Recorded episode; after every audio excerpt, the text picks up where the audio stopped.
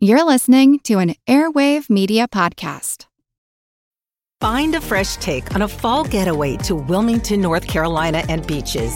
Enjoy hiking trails in a state park, fresh seafood with a side of live music, and fall festivals galore. Then, live it up along the Riverwalk in Wilmington's historic downtown. With three island beaches, Carolina, Curie, and Wrightsville, and a vibrant downtown, you get the best of the Carolina coast all in one place. Plan your fall getaway at Wilmington and Beaches Vacation dot com.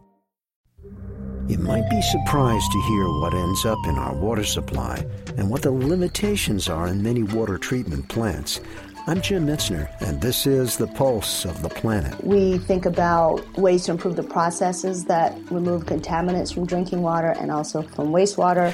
Kimberly Jones is a professor and the chair of the Department of Civil and Environmental Engineering at Howard University. We employ things like nanotechnology to incorporate them into some of the more tried and true unit operations for removing contaminants from water and wastewater.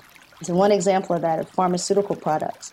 We know that as society progresses, we use more pharmaceuticals than we ever have before. For example, you take a pill for something, it's designed to react in your body somehow, but you don't metabolize all of that medicine. It then goes through your body, it ends up in the sewage, it goes to a wastewater treatment plant, and if the wastewater treatment plant isn't designed to remove those compounds, which they traditionally aren't because we're just discovering them in our water recently, then we have to change what we do in a wastewater treatment plant to remove the pharmaceuticals. One very common example is just caffeine.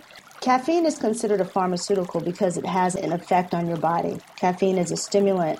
And since it has an impact on the human body, we can hypothesize that it probably has an effect on fish and other living organisms in our receiving bodies of water.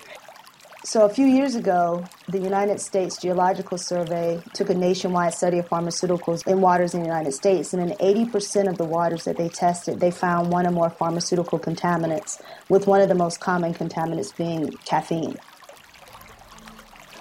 In future programs, we'll hear what steps are being taken to remove pharmaceuticals in water treatment plants.